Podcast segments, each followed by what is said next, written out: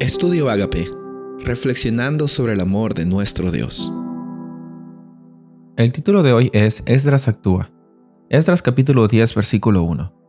Mientras oraba Esdras y hacía confesión, llorando y postrándose delante de la casa de Dios, se juntó a él una muy grande multitud de Israel, hombres, mujeres y niños, y lloraba el pueblo amargamente.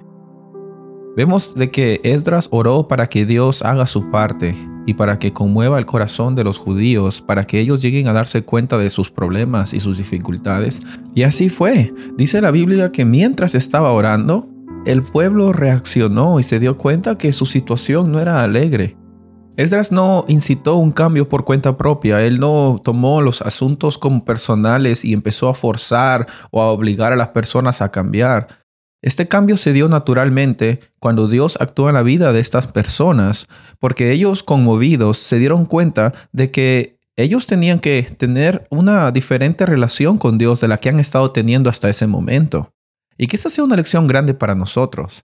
A veces pensamos y tomamos personal en cambiar la vida de las personas, a familiares o amigos o hermanos o hermanas de la iglesia. Y la verdad es que nos olvidamos de que Dios es el que cambia los corazones. Qué hermoso ejemplo aquí de que mientras oraba Esdras fue de que las personas se dieron cuenta de que necesitaban de Dios.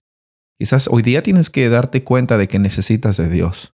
Quizás hay personas alrededor tuyo que necesitan de Él, pero que tu oración no sea Dios, ayúdame a cambiar a esta persona, sino que sea Dios, ayúdame a ser un instrumento de influencia.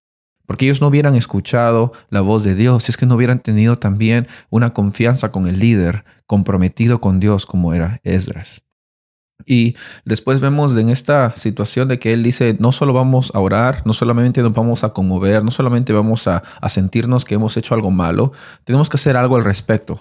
Y en nuestra vida tenemos que reconocer de que el conmovernos es parte del arrepentimiento, dejarlo todo a Dios también lo es, y dejar de que Él actúe en nuestras vidas para que nuestras acciones también demuestren quién está viviendo dentro de nosotros. Pero nuestras acciones solo demuestran quién está viviendo dentro de nosotros. No van a mostrar que somos más o menos que los demás, porque ya no vivimos nosotros, sino vive Cristo en nosotros. Como dijo Pablo, tenemos entonces que ver de que Dios sabe nuestra situación. Nosotros quizás proponemos cosas, pero Dios las dispone. Y ahí es donde Esdras reconoce que la mejor forma de proponerse eh, en este cambio es eh, limpiar sus vidas. Y las mujeres quizás que no estaban dispuestas a dejar sus culturas o sus religiones, tenían que ser devueltas a sus lugares de orígenes. Era parte cultural de cómo era que se lidiaba con estas situaciones. Él dice incluso hasta el punto que las palabras que usó es van a despedirlas y volverlas a sus hogares de los padres. Ni siquiera usó la palabra divorciar, ni siquiera usó la palabra separar. Dice simplemente que vuelvan donde ellas pertenecen. No sabemos cómo es que este proceso se llevó a cabo, pero yo estoy seguro que en nuestra mente vienen preguntas, ¿por qué? ¿Por qué es que Dios permitió de que esto sucediera?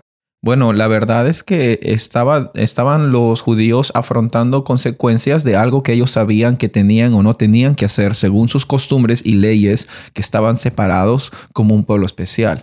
En ese capítulo vemos de que Esdras está dispuesto a ayudar al pueblo, a educar al pueblo y mostrarle que no estaban siguiendo los caminos de los mandamientos que ellos tenían con Dios. El pueblo respondió bien.